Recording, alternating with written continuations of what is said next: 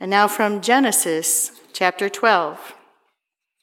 Now the Lord said to Abram, Go from your country and your kindred and your father's house to the land that I will show you.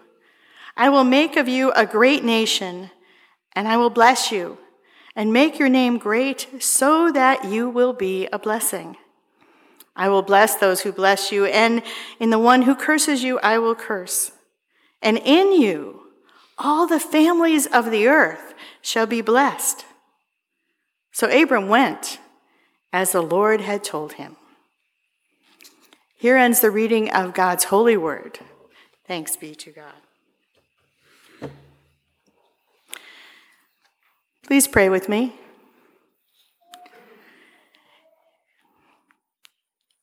Dear God, may the words of my mouth and the listening ears of our hearts be acceptable in thy sight. O God, our rock and our redeemer. Amen. The reading we just heard from the book of Genesis is a turning point in the story of the people of God. God looks at creation, which has been going off the rails since pretty much the beginning, with a pattern of people choosing selfishness and evil and power over love and compassion. God looks at what is, and God's choice going forward is to choose to work through a person, to choose Abram, and to place in him a call to make a journey away from what he's known toward a new day in which in him will be made manifest the truth and the light, the faithfulness and the steadfast love of God. Through Abram, God has called a new way of being into being. God calls forward a way of life that puts blessing at the center.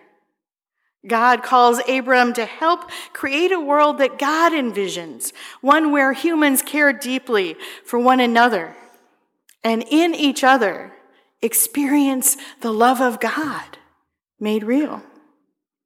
We here today, we stand in the line of Abram, along with the Jewish and Muslim people. Abram became Abraham, the father of three faiths. So important was his journey of faithfulness with its blessings and with its curses that people began to see what life could be in a different way. And it has made all the difference in the development of who we are as humans who live in community.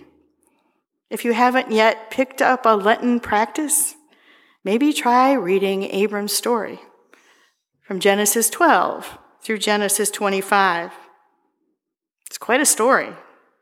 He was not a hero without flaws. He was a man who chose to follow the journey God laid out for him, sometimes faithfully, sometimes succumbing to the human desire to be in control and figure things out for himself. Sometimes he experienced blessings, sometimes curses. Sometimes he was afraid, and sometimes he was brave, but he persisted. He kept on walking on a journey with God.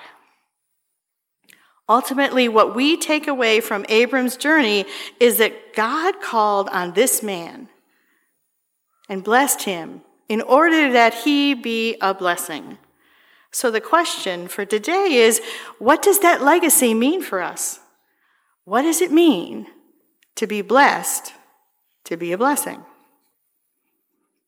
There's this woman I know, she's got this gift of music. You can tell her a story and she can play it back to you.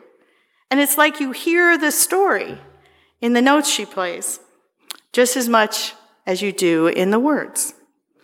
She uses her gifts, the blessings of her musical talent, to try to fill other people up. With the power of her gift, she embodies blessing. Is that what it means? To be blessed, to be a blessing? That whatever our gifts are, they are not just our own, that they need to be shared generously to fill other people. There's a, a man who, behind the scenes, makes sure that the people in his community have what they need. Quietly, without credit, he finds ways to say yes to fill people up. Could it be that we are blessed to be a blessing when we see our identity as more than ourselves? When we recognize that our relationships with other people are how we live out the gratitude we have for God's blessings in our lives.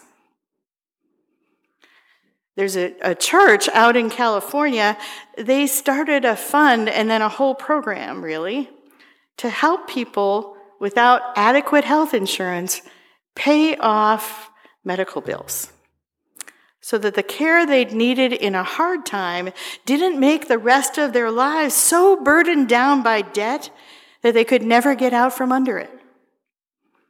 In an interview, one of the members who works on the program said, I always felt grateful for the blessing of medical insurance. Now I feel blessed to discover a way that I can be a blessing to other people. All of these ideas come together to help us catch a glimpse of what it means to be blessed in order to be a blessing. All of them open up possibilities for us to consider about our own blessings and how they can bless others. James McTyre says the way he sees it Abram is called by God to serve as a mirror. Instead of images, Abram will reflect blessings and curses on the land where he will sojourn. He will hold up a mirror so that people can see who and what they are, where their love and compassion are coming from, and how they might grow. And not only that, it's a two sided mirror because the other side of Abram's task is to take the blessings he's received and reflect them onto the world.